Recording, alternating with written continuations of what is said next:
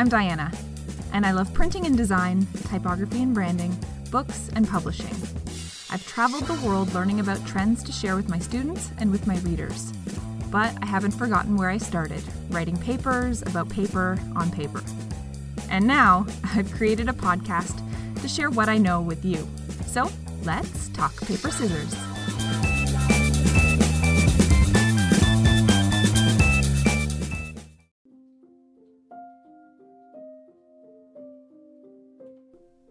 I love and admire the work produced by the folks at the Weekly Typographic Podcast. Their weekly emails are one of the very few emails that I actually look forward to receiving. It's jam-packed, full of valuable, curated resources about what's happening in the type world. And one of the recent articles they directed me to was called North American Syllabics Fonts Developed in Collaboration with Indigenous Communities. This was a collaborative project between Netherlands-based type design company Typotheque and Canadian type designer Kevin King, who is our guest today. This project is all about launching a series of unified Canadian syllabic fonts that support Indigenous language revitalization and preservation efforts in North America, changing the standards of future syllabics fonts. There is an excellent 16-minute video all about this project that I recommend checking out, and you can find the link in the show notes at talkpaperscissors.info. Nate Evangelista is helping me co-host again, having worked with me to research and develop questions and participate actively in the conversation with Kevin King. Nate, kindly reintroduce yourself to everyone listening. Thanks again, Diana. What's up, everybody? I'm Nate, the guy who went from studying bones, tissues, and muscles to studying counters, terminals, and bowls. I'm a graphic layout artist at TC Transcontinental and a proud GCM alumnus. I have had the utmost pleasure of being in Diana's advanced typography class in my final semester and experienced the unexpected joy of creating an original typeface. Not to mention, I was able to learn so much about the world of typography that many may not really know, specifically gaps that exist in type for other non-Latin alphabets, Canadian Aboriginal syllabics being one of them. What struck me most while doing my research was learning about the lengthy process type designers like Kevin King go through to get characters approved by the Unicode Technical Committee. It undoubtedly gave me a newfound appreciation and admiration for him and his efforts in Indigenous language revitalization and preservation. To provide some context, syllabic writing systems have characters that represent syllables. There are base characters with four orientation possibilities that represent different ways to inflect the vowel of the syllable. It's a writing system that has great local variability among different communities. The big gap that Kevin King is working to bridge is that many of the glyphs in Canadian Indigenous writing systems are not recognized by Unicode, the Universal Character Representation Standard for digital text. What that means is that picking up a smartphone or a computer or typing an email or a text message or doing any kind of work that we take for granted when we use our Latin alphabet may simply not be possible for these communities. This creates a barrier to use, and it's one of the reasons that minority Indigenous languages are literally lost in translation because of this lack of digitization. Kevin has written extensively about his work with syllabic typography guidelines, and the links to learn more can be found in the show notes at talkpaperscissors.info. What many may not know about Canadian Aboriginal syllabics that came as a surprise for Kevin himself is that there is no original written orthographies, as the founder of this writing system, James Evans, initially created punches that were used to cast, typeset, and print hymn books for the Cree peoples of northern Manitoba. What is actually most interesting is the ongoing debate of whether or not Evans did in fact bring syllabics to the Cree people. While many believe he did and credit him for bringing near universal literacy to the Indigenous population in Canada, some believe that this may have simply been a narrative perpetuated by Western missionaries and colonialists. Winona Wheeler, Associate Professor of Indigenous Studies at the University of Saskatchewan and a member of the Fisher River Cree Nation in Treaty 5 territory, spoke about the Calling Badger narrative, a sacred story well known among the Cree about how syllabics were gifted to the people and the purposes it was given for. While there isn't conclusive evidence on where exactly the origin of syllabics comes from, reconciliation and efforts to celebrate Indigenous traditions have become more prevalent, and we thank people like Kevin King, who have dedicated their careers to collaborating with the Canadian Indigenous communities and working towards revitalizing and preserving their writing systems. Part of his work involves submitting several proposals to the Unicode Technical Committee. The Unicode standard provides a unique number for every character, no matter what platform, device, application, or language. It has been adopted by all modern software providers and now allows data to be transported through many different platforms, devices, and applications without corruption. Support of Unicode forms the foundation for the representation of languages and symbols in all major operating systems, search engines, browsers, laptops, and smartphones, plus the internet and World Wide Web. Thank you, Nate, and I really look forward to getting into this conversation with Kevin. I'm a typeface designer by day, dad by all other times, and I'm also a typography researcher in my professional work. So I focus on doing typeface design and research for minority languages, and then being a Canadian. Primarily, I focus on doing research into language support and issues that North American Indigenous communities are facing that pose barriers to their language revitalization and preservation programs.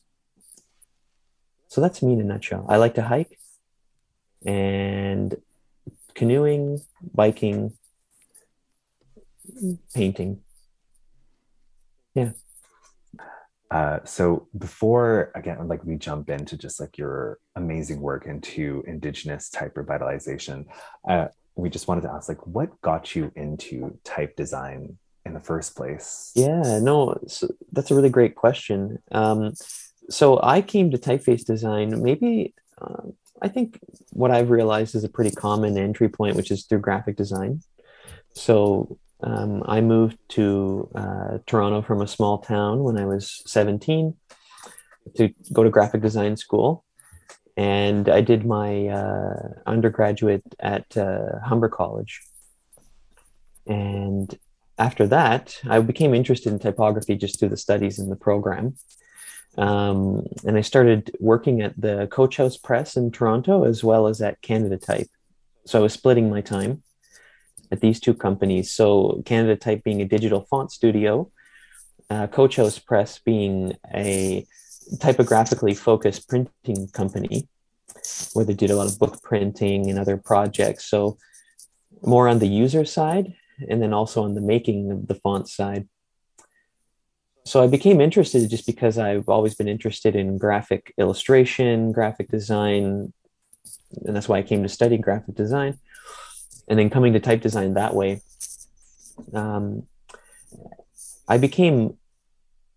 I realized more what type design was more about in regards to how it was different than graphic design only after I started to study it at a more serious level. And I can speak to that a little bit later. But that's really how I got into it. Graphics. Yeah. Yeah, it's so funny how we start out doing one thing and then all of a sudden we find this little niche and go, ooh, I like that. And you kind of dive in deeper. But what we're really, really excited to chat with you about today is kind of what led you into this world of kind of minority languages and the preservation of minority languages. So kind of how did your ongoing commitment, or does your ongoing commitment for Indigenous language revitalization and preservation, how did that all begin? Yeah, so getting it when I started to follow and pursue a career in typeface design, I never thought about the language support side of it. And in fact, I didn't realize how interconnected language in general was to what a type designer does, or at least what I believe is what we should be thinking about as type designers making language tools or tools for graphic communication. My background, so I grew up in a small community in on the Bruce Peninsula, so around Owen Sound, Ontario. And I grew up going to school and having friends who are Anishinaabe community members. And so I was aware from a young age about struggles that the community members faced. And in particular, I did become aware of, even at a young age, of language loss, because the local high school that I went to had you could study Ojibwe, which would replace your French compulsory credit. And I think back to myself, why didn't I take that class?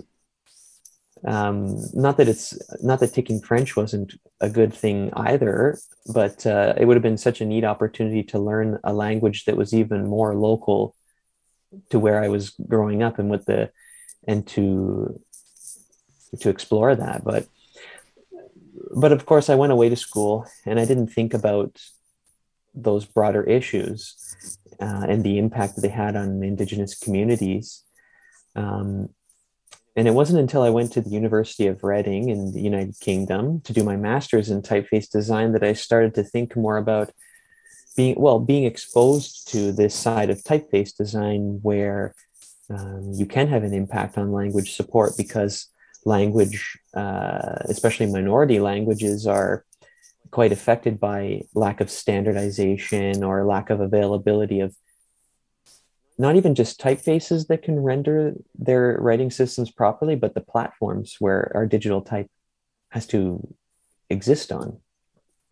So becoming aware of those issues, I started to think about where I grew up and what I was observing from my friends in school, struggles that their community was having with just trying to reconnect to language. So I started to make some connections at that time. Then when I moved back to Toronto, I was doing a bit of teaching and type design. And around March 2020, right on the time that the pandemic was happening, I was looking for opportunities to collaborate with the Type Foundry. And I had reached out to several different companies. But Peter Bielak of the Typotheque Type Foundry in The Hague, Netherlands, he got back to me and he said, well, we don't have any general type projects right now to collaborate on, but he was interested in the syllabics work that I had done at the University of Reading as part of my master's thesis project. And so Peter invited me to make a proposal to work on a project that would research comprehensively all of the technical issues and the local typographic preferences of all the Indigenous communities across North America that use the syllabics writing system. And so I prepared a proposal, and Peter said, let's go for it. And we started working on that. And so that's how I got into working on Indigenous language revitalization and preservation efforts from this side of the language support. So language support being the tools, fonts, keyboards, looking at standards level issues. So a lot of the times when we come from a graphic design education, we think about fonts as being tools that we use in order to communicate different types of messages, graphically speaking. But for a lot of minority language communities, it can be a huge barrier to just being able to not only use their language, but it can put their languages at the threat of digital extinction, because they don't have the ability to even use they can't text because they're missing characters, which is the one community that I started working with, the Nattilik community. I realized that in their syllabics orthography chart, even on Wikipedia, there were blank boxes, or there were these hacked solutions to try to represent glyphs that weren't in Unicode. And of course, people are very creative in trying to find workarounds. But what they were really lacking was, at a digital text standard level, they didn't have code points for the characters, for some of the characters that they needed. So their orthography was incomplete, meaning some people couldn't write their name properly, which is such a profound thing to think about when, like, let's say that we're using English language. We don't even think about that. We just pick up a device and we start using it because all the fonts support our languages. And European languages are very well covered as well. But for these communities, it's not just an afterthought, it's a barrier towards access. So that's how I started getting into it. It was making those connections in my master's studies and thinking about my experiences from my youth. And then also bringing along what I learned about and was passionate about in regards to type design as well, and sort of bringing those things together. I was lucky to study it at a research-intensive school in the UK, the University of Reading, in their type design program. So I learned many great research skills as well as type design skills that would allow me to take on work like this. So that's how I got into it. And of course, just to add as a final note, being a Canadian person, I know that there are people that might not be so aware about reconciliation, but I've always, since a young age, been thinking about how I could be a positive participant in helping with the process of reconciliation and language revitalization and preservation, which is a key part of that. So that's, all those factors are part of how I got into doing this kind of work in particular. Yeah. Yeah, I think it's really fascinating how, you took your interest for graphic design, found that niche interest in typography, and then also found a way to almost like give back. Because first of all, if I had the opportunity to learn Ojibwe too, I probably would have jumped at it as well, because I struggled so much in French. But I think it's great because even when I was doing some reading into your work, into your projects, I found it so interesting that even characters that may not necessarily be used currently in their language already, some like some syllabics that may have been not really used in some languages, just to preserve them in the digital space so that they aren't forgotten and that they are preserved, I think is just an amazing initiative that you've started. And you've touched on it already, just how it's a barrier just for them to do things, even like simply write their name in a digital space, because unlike Latin alphabets, syllabics have a lot more when it comes to writing a sentence out. And so what I wanted to ask is, what are some of the challenges, or some of the biggest challenges that you've faced and have overcome when it came to better representing Aboriginal syllabics in the digital space? Yeah, well, so when I got started on working on the project, the first phase was starting a comprehensive research component. So the plan was first to conduct research to the point where we could identify what local variations existed with typographic preferences from community to community, because we knew that there were some variations. We didn't realize the extent of those variations, which is the wonderful thing about research, is that you get to unlock all kinds of things. But what was key about this project and how I started it was making sure that I learned a research methodology that was going to be respectful and appropriate for working with language keepers in the different communities. And so some of my earliest work was just learning how to do that. Memorial University in Newfoundland has a really great resource that basically presents research methodologies for how settler researchers can reach out to Indigenous communities to build a relationship. And there really is a process of relationship building that has to exist, because I'm a settler person of European heritage. And I'm very well aware, having grown up in a community that was a settler and indigenous community where everybody was interacting, I'm aware of the tensions between the two parties, if you will.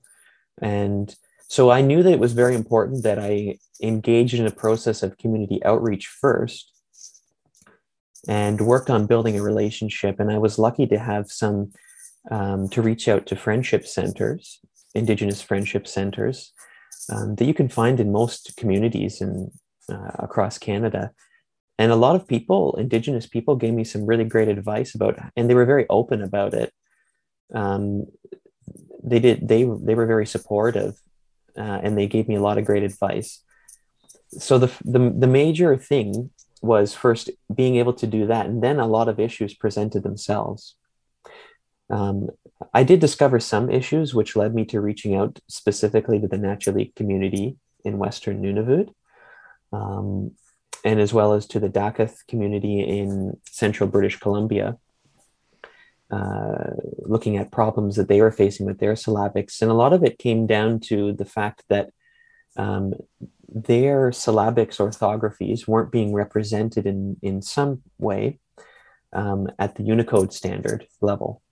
So the Unicode standard being the standard, the global standard for digital text exchange. But what that means for a language is that if you're going to be able to engage in digital text exchange in this manner, you have to have support. You have to have your characters that you need in your writing system encoded as code points.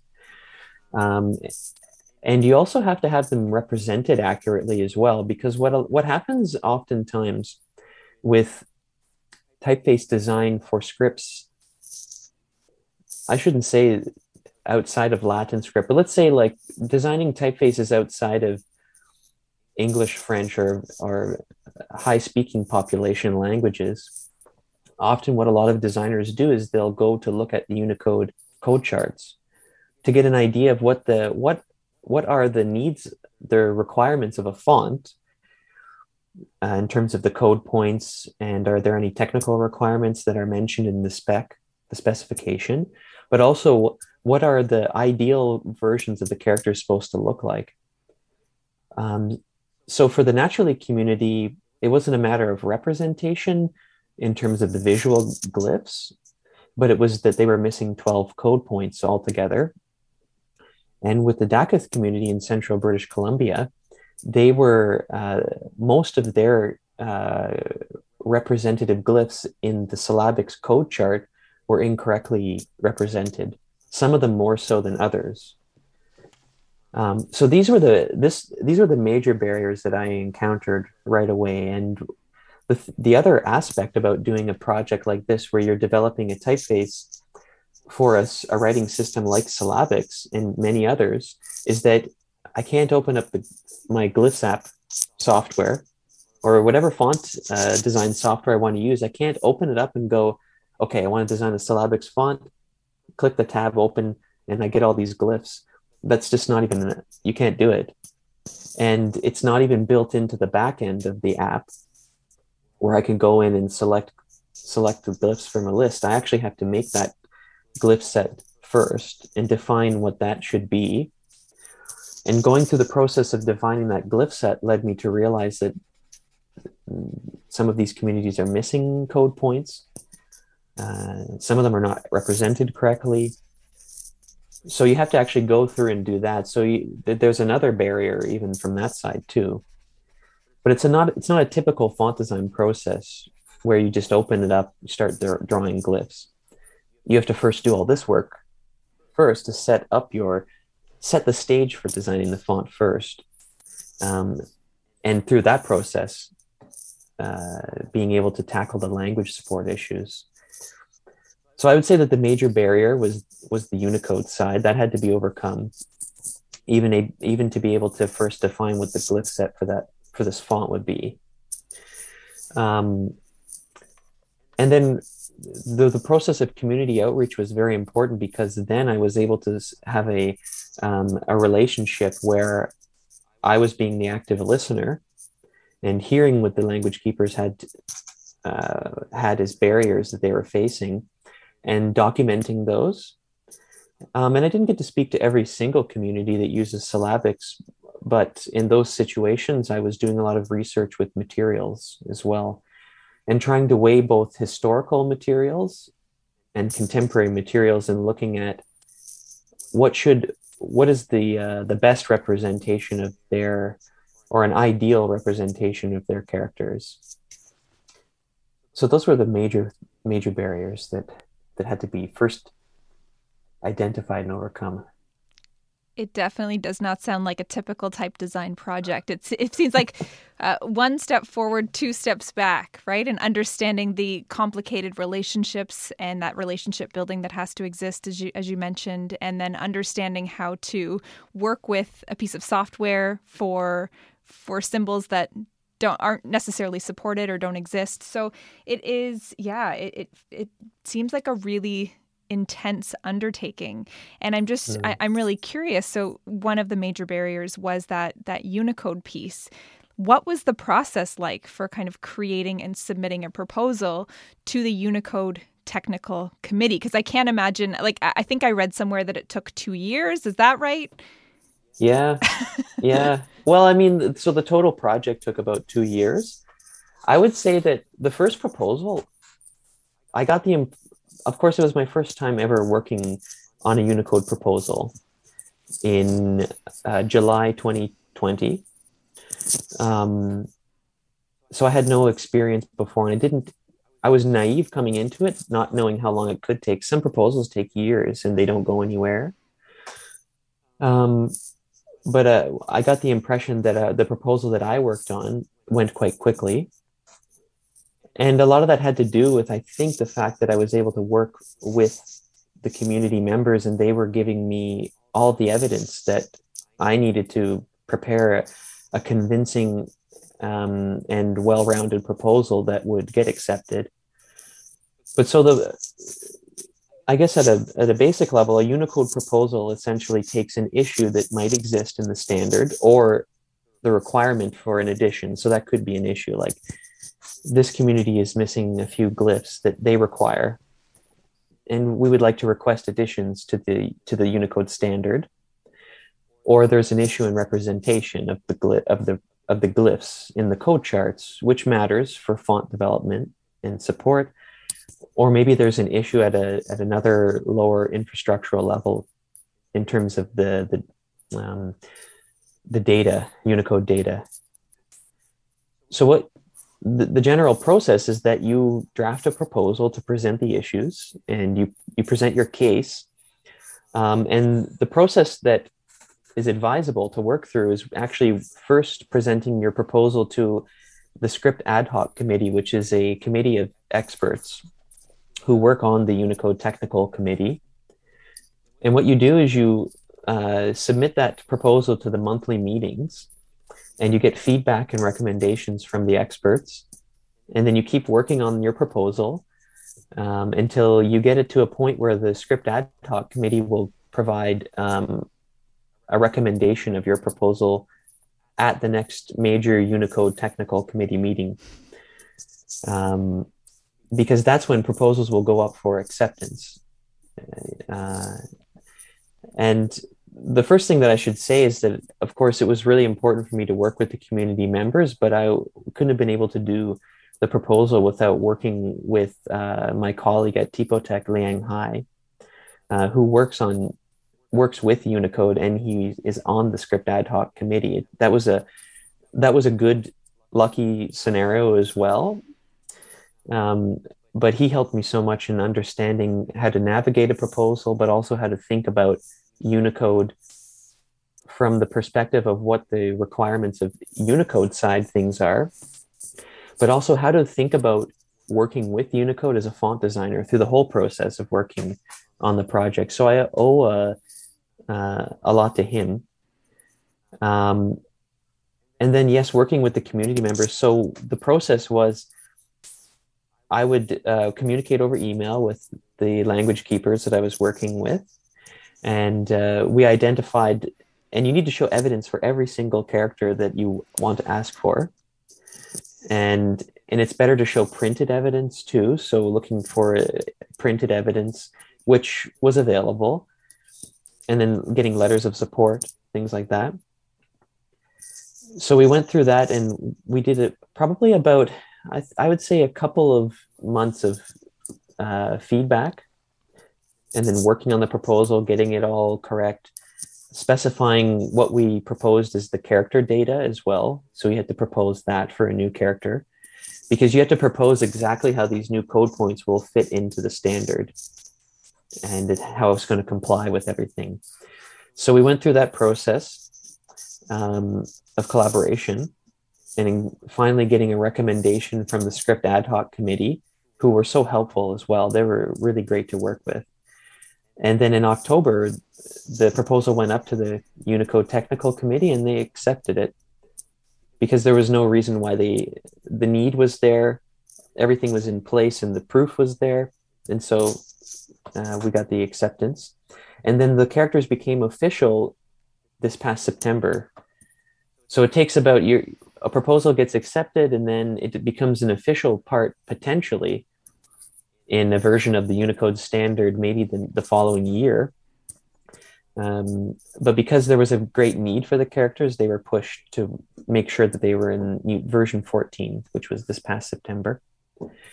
The other proposal I worked on for a little bit longer because there was more evidence to gather, and it was a slightly bigger proposal in terms of revising the representative glyphs for the Dakelh or carrier syllabics in the syllabics encoding. So with that one, I was also working with the language keepers in the Dakelh community, they're responsible for tending the conditions of the syllabics, and which for them, like in the Nattilik community and most Inuk communities, they use syllabics. It's their main writing system. Roman is a secondary thing. In the Dakelh community, they almost lost use of the syllabics completely. And now they're trying very hard to revive it, because it is a more ideal way to write the language. It represents the pure language better. So of course, that's important for their system. But the problem that they were having is that they had all the code points there, but in standard system level fonts, the characters looked really strange to them. Because they were not represented correctly from the beginning in the Unicode charts. And I don't blame the font designers who developed the system level fonts, because they were doing what I think they should have done is they should have looked at that specification when developing such a essential level font on an operating system. They were looking at the Unicode spec to make sure that it complied with that. So the issue was in when the code charts were developed in the early 1990s. In the research that I did, I couldn't find that the Dakelh community members had a seat at the table. In fact, the specification that provided justification for the decisions showed samples of Cree and Ojibwe and Inuktitut syllabics texts, even Dene syllabics texts, but they didn't show any Dakelh or carrier syllabics texts. So it looks like to me they didn't have a representative to say, this is what our characters need to look like. So what it resulted in is a lot of just abandonment of the syllabics in the community. And now what we're at a point now where the code charts will represent what their characters should look like. So the fonts that we released through Typotheque show the correct appearance of the Dakelh syllabics as they should look. And then the system level fonts will follow as the Unicode standard is updated. But so that means that they'll be able to write an email and it won't look strange, because what happened was the Dakelh syllabics were harmonized to fit with the visual appearance of the Inuktitut or the Cree Ojibwe syllabics. That happened as well for the Dene syllabics too, where the representations of their characters they were over harmonized to the point where they were trying to be forced into the pattern of those syllabics in terms of their proportions and style. But they actually need to follow a different, slightly different proportional structure. So we built that case, and that was a much larger proposal because it had to show a lot of, there were like 170 characters or something that we had to propose, focusing on the ones that were majorly different. But now we were able to get to something where I think that the proposal went up in April of last year, and actually about a year ago, and it was accepted. No, actually it was July. I'm sorry. There's a lot of things we've been doing, but we got it to get accepted. And then the code charts will hopefully be published with the revised version in September, 2022. So the proposal process is a pretty involved process, and it involves a lot of research. Like, the education that I got at the University of Reading is very important, I think, to being able to have done this work as well as the work with the communities.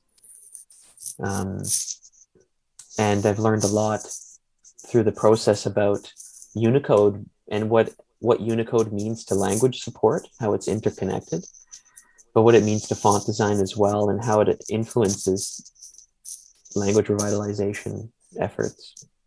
Yeah. It's all very technical. It's all, it's all, it's super. I'm like right here and it's, yeah, no, but it's really interesting to hear about what is involved, because I think, as you said, we take for granted so much of our English language support that we can just jump on and type an email, but that's not the case for some of these minority languages that, as you have alluded to, that really haven't had the Unicode support in the past, and that you're helping to kind of bridge that gap or fill in that gap. So what I'm really curious to know now is that, so what does the successful Unicode applications and this typeface creation and all of the work that you have done, what does this mean now to the Indigenous communities? What can they do now that they were not able to do before? Well, at a baseline level, what it means is that they can confidently and reliably use their syllabics, which my colleague, language keeper, the Inuk language keeper, Janet Tamalik McGrath, told me is that what it does is it gives ownership to the communities, and it also allows them to use the writing system that the community self-identifies with, and the one that they wish to identify with. So it means that they can write emails, and they can write text messages, and they can write their language without having to make any compromises in the orthography. So they can use their orthography as they wish to use it and as they require it to be used. And beyond that as well, what it also means is that their oral traditions, that they're doing so much work to document right now, they can write it accurately with fully Unicode compliant text, which means that 50 years from now, as long as we're still following the Unicode standard, which I imagine we will be, somebody can open up a text that was stored in the database somewhere, and it will be represented the same way that it was written, or, well, written isn't the right word, that it was digitally encoded by somebody today, let's say. It can be opened in 50 years, let's say, hypothetically, and it will read exactly the way that that person encoded it with a keyboard. So that's the significant thing, is that they're able to now engage at a more in-depth and active level with their revitalization efforts and preservation efforts. So preservation in terms of preserving texts, but revitalization in terms of now allowing, especially youth, to get more engaged with using the language. Like, if you can't use your language on a smartphone, and you can't use it in more everyday settings, it presents a huge barrier to being able to revitalizing the use of it, because a language requires like daily use to really lift it up, but also get it to be something that people use at a level where they have mastery over the language. So this is a huge step for them. They can use it in everyday situations. Very simple, trivial things that we would take for granted. From the perspective of the Dakelh community as well, what it means is that now they don't have to find customized font solutions that represent their glyphs in the way that it's supposed to. They can also write emails and text messages that look like it actually looks like Dakelh syllabics, because what the language keeper Francois Prince told me is he said that this doesn't look like Dakelh syllabics. It sort of does, he said, but it doesn't actually, it doesn't look right. And so a lot of people will just write with Roman in that case, because it looks strange to them to write an email with the wrong font, he called it. So what it means is that it just means more engagement, and it means more ownership for the communities over their writing system. Because a lot of the ownership is not fully in their hands, because the Unicode Technical Committee, it makes decisions on these factors, on these aspects. But things like this, once we can get to the point where the standard now supports what they prefer and expect the writing system to look like, they can feel comfortable that they have a foundation to just use the language typographically speaking. Yeah. Yeah, no, I think it's incredible, in all of the work that you've put into preserving and revitalizing Aboriginal syllabics is just incredible. And, even just from the way you speak, there, like, you are so passionate and dedicated to this, and that's very, very inspiring. And I really like what you said about what'll it mean for the community, about taking ownership of their language and really giving them like a platform for them to be able to revitalize and preserve their languages. Because for us, writing in like Roman, it's, again, we do take it for granted. Like, a lot of people will just take a very nice typeface, use it as the face of their brand, and like use that for their identity. But in syllabics, and like having that available for them, it's a much deeper sense of identity for them to be able to have this platform. And so it's incredible what you're doing. And again, it's inspiring to see your passion for it. And like Diana mentioned, I am in her class, and one of our biggest assignments is to create a custom typeface. And I can't speak for the other students in this class, but at least for me, it was a very eye-opening experience just to be able to like dip my toe into this like huge world of type design. And I really did enjoy the project myself. And so I wanted to ask you, for any other students out there who may have found an interest in this niche of type design, what advice would you have for them to continue and pursue typography in the future? Yeah, that's a really great question, because type design is a field that used to be quite small, because certain companies had there were only so many jobs available. But now the field is actually quite wide, because type used to be centralized printing in much more smaller areas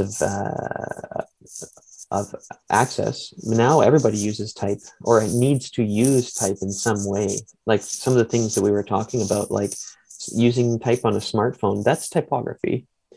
Even on our computer, that's typography. When we use fonts, that's how we type on a screen. So in somewhere in there, a typographer, a type designer has to make some decisions to make something work properly, or thinking about language support. That's one aspect, but there are others. I think that somebody who wants to pursue type design further, if they're just getting started, I think that what you want to learn to do is, of course, you need to learn a lot of technical skills and artistic skills, and that takes time to develop. But I think that actually the most important thing is to start looking at how and where people use type, and try to ask questions about what they need their fonts to do, because that can be so many different things. Like what I need my font to do in my smartphone and applications and on different applications can be different from what I need a font in a magazine to do, or a newspaper. Newspapers are a great case study in type design, but so are typefaces for operating systems, smartphone operating systems. So I think what's really important is that a type designer should be probably more concerned about what people need fonts to do than thinking about just your own ideas. Because of course we have plenty of ideas that we develop that are both visual ideas, aesthetic ideas, and we can have technical ideas too, because we're users as well. But I think that learning to look at type and how people use it and what they need to do is the best thing. Because when I was a graphic design student and I developed some typefaces because I was so interested in it, and I put it in my portfolio, and I went to the first show that I think the RGD was putting on, or Applied Arts Magazine or something. And it was so great that the first person I saw was checking out my font, and they're like, the thing is, I don't know where I would use this font. And at the time, I didn't know exactly what to make of that. But when I kept thinking about it years later, even, I thought, oh, this is the greatest advice that someone could give me trying to learn to be a type designer, is that they need to know how they are going to be able to use it. Because it's a tool. So what I learned through all of this process of studying in the past 9 or 10 years now is that type design, you should think about it more like industrial design, or from that perspective, thinking like an industrial designer. I'm making a product, a tool that people need to use, and thinking about establishing criteria to meet those needs in terms of a design product and a process, I think is better than thinking about type design like graphic design, because it is related to graphic design because graphic designers use it, and also the aesthetic foundation behind graphic design is very useful to a type designer. But ultimately, the act of type design is more like industrial design, which means looking at, the ergonomics of using the font, if we use that kind of analogy. Like, how do people need it? What is legible? What's readable within the context of where the font's being used? Because that changes. So it's very nuanced. Like another thing, Indigenous language support, we talked about syllabics in our discussion, but there are a lot of communities on the Pacific Northwest coast who use the Roman alphabet, but they use an orthography that requires a lot of technical infrastructure to be present in order for their fonts to have diacritics that stack on top of one another. Also, in order to have things like marks that come from the International Phonetic Alphabet that have to be built into those fonts as well. So you have to look at this technical side of things too, and that comes from looking at it from like user perspective. Yeah, but even if I wasn't doing language support, I would still think about font design this way. So looking from that perspective is going to make you a much better type designer, but it'll give you, I think it'll speed up things though too. Yeah, in terms of the learning. Yeah, I think I definitely agree, because while I was completing this project, a lot of my colleagues seemed to lean towards more creating display typefaces, because I guess for them it was easier. There was a lot more creative freedom, I feel like, when creating a typeface for display. But what I came to realize when I was making mine is that towards the end, I really got interested in exactly like why and the how of this typeface will be used, because as I was doing it, I was like, oh, where else could I use this besides just for large signage? And even the research that I did and how the thought process of what goes into a typeface was so interesting. And looking back, I wish I had gone for a more copy typeface and approach, because it, like, just learning about how to improve legibility and readability. And it all comes down to the design of every single glyph was just so fascinating. And I definitely agree with the advice you gave, and thank you. It's a really big help. And you know, we will see, this is definitely an area that I'm very interested in. And so I will definitely take that knowledge forward. Thank you so much. You're welcome. And I'm glad. And thanks for having me to come in and join and speak with you both. It was great. Thank you, Kevin, so much for your time and your energy and your enthusiasm for this topic. And I guess I have one kind of final quick question, which is to ask, what's next? What are you doing next? Oh, well, so I'm still working with Typotheque, and we're starting some new work in the area of Indigenous revitalization and preservation. But we're just at the early stages now, which is always exciting. I really love being involved at the start of a project. I like to finish, to see the project through as well, but it's so exciting to be at the beginning when you're starting to cultivate the parameters for the project and the research. So we're just basically continuing that language support work. And then also I'm working with the Nattilik and the Dakelh communities to help migrate from the Unicode proposals to getting everything set up and revised at the level of the operating systems like Mac OS, Windows, Android. So just helping them to sort of navigate that process and see it through. So that's where I'm at and where I'm going, and I hope to share more in a little bit with everybody. Incredible. Thank you so much, Kevin, for all of your time and all of your work on this project. It's really, as Nate alluded to, it's inspiring to see the ways in which you are helping to revitalize and preserve these minority languages that need that technical know-how to be able to do this. So thank you so much. Hey, no, thank you very much. It was a pleasure to talk to you both.